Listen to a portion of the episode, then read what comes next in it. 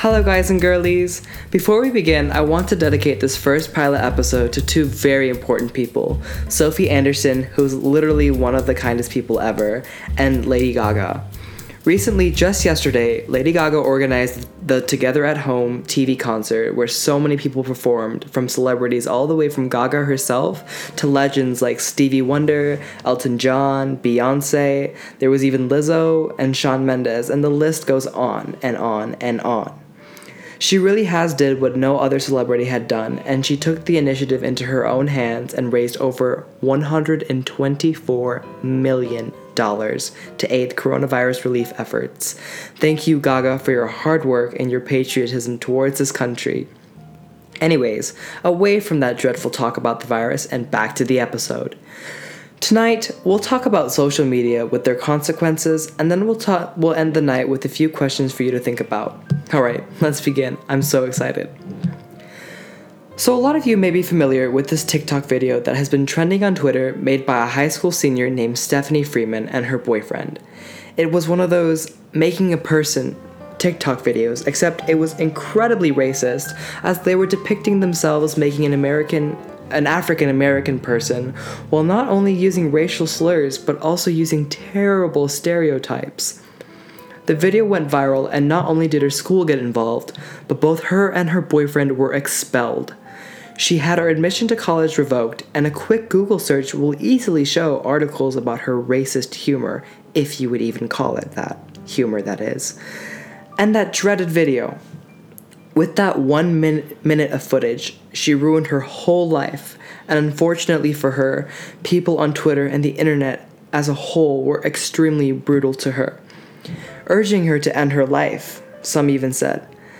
She most likely won't get into a good college or university now and will likely not get a good job in the future just because of those 60 seconds of infamy. And then we ask ourselves, how could we be so irresponsible with social media? We learn this in elementary, middle school, from our parents even, our teachers, our mentors. You leave a digital footprint. It also brings to focus how we easily disregard what we hear, thinking that we're the smarter ones when we're younger. Until it happens to us, until we mess up.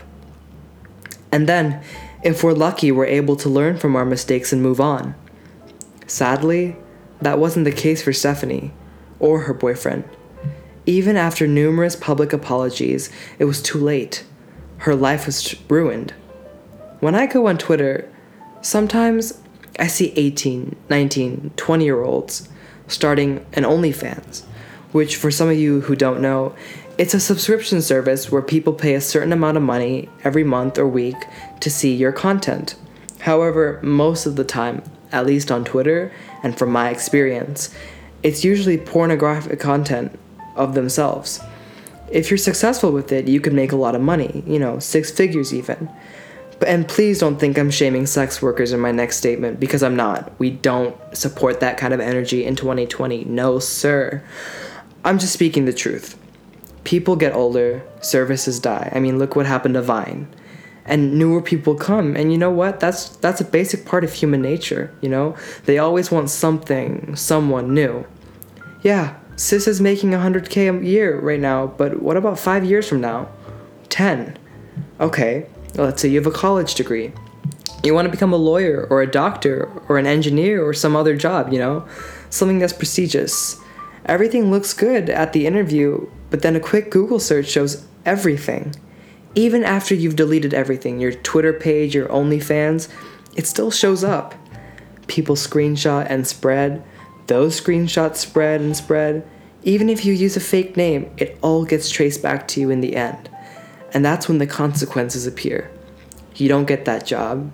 Someone else gets it. You fail that interview. You can only afford a one-bedroom apartment, and even then, barely. You work two fast food jobs, and you can see where you are in life and wish that you had never started that OnlyFans. And yes, I know that sounds dramatic, and you know what? It probably is. That's kind of like a worst-case scenario. But it's just the consequences of it. It's just terrible, And I know that I went on a huge tangent, but just bear with me. Think about the things that you're doing now, posting now, doing now. It's just food for thought. Now, I have some questions for y'all. Would you forgive Stephanie if she is actually truly apologetic, even after she puts in all the effort to learn and to better herself? It's just because people do change.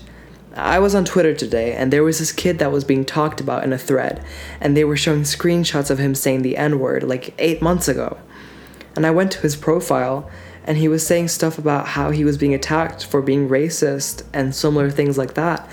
And it was heartbreaking to see that he was literally spiraling down. And kid couldn't have been more than, 14 years old. And I DM'd him and we talked about it. And his response shocked me, but not really. But he claimed that it was part of his everyday natural jargon due to his location of where he lived and the people around him who said those kinds of things every day.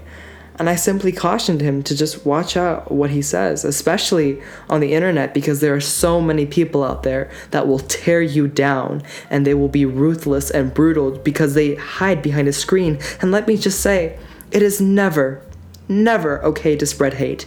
Not even when someone said something racist, rude, or evil. You keep those feelings to yourself, but you never hate, because that negative energy does not make you a better person. It never does. It doesn't make you feel happier. It doesn't make you feel better about yourself. And yeah, I get it. I'm human too. It's human nature to get angry, but we shouldn't lash out. It's terrible. He was really affected by what I said, and he agreed that he would be more careful about what he said, what he would be saying in the future, especially on the internet. And you know what? Here's one more thing I have to say. I don't think it's ever okay to use any type of racial slur. Ever. Period. Okay? I mean, there's so many people that are so sensitive to the slightest things, and these people easily go off on you and they'll call you out. One of my friends, right? One of my personal friends, she's like that. And I constantly have to watch what I say, because if I accidentally say something without intention of being rude or insensitive, she'll call me out. There are people like that, and one day that could land you in a lot of trouble, especially in a room of law or with your boss or with your friends. You can destroy relationships like that. People are sensitive. You can't control or change that. What you can do, however, is watch what you say. In regards to Stephanie, I think her video was completely in bad taste and showed disgusting behavior. I don't think she deserved to have her future ruined, especially after she profusely apologized and showed remorse. And maybe I can't have that opinion. Maybe because the racial remark wasn't towards my race or my ethnic background. And maybe I'm not allowed to say that I forgive her because of that same reason. Which brings me back to the sensitive people thing again. So here's my final line. Say what you want to say. Speak your mind. Don't care about what anyone else thinks. Be you. But just know, you're responsible for what you say. So before you hit that post button, just know that it's out there, and it will be out there. This concludes my first pilot episode, and you can expect a new episode on Wednesday where I interview Bernie Sanders supporters, Biden supporters, and Trump supporters. And of course, like I promised in my trailer, these will be 100% unbiased, and it's just about listening and being open-minded to all sides of the argument. The music in the beginning is created by me. I hope you enjoyed, even if you stayed to listen this far. I'll see y'all soon. Please stay safe and stay inside and stay optimistic. The 3 stays. Pick up a hobby, make podcasts like me or YouTube vids, cook, bake. There's so many things to do, and yeah, I understand. Tensions are incredibly high in the households right now because you can only stand to look at someone for the longest time or be trapped in the same place with someone for the longest time. Tensions rise, people get angry, arguments, people get moody, people get cranky, and you know what? It's gonna be hard. This isn't just some everyday normal event. This is a pandemic, and we're living through it. This is something that's going to be in the history books for a long time. And we have to fight through it. We have to stay strong. We have to, be together. We have to stay united. Thank you for listening to my podcast. It really means a lot to me. Thank you so much for supporting me. And I really hope that you have a good night, get some rest, and I will see you soon. Thank you and good night.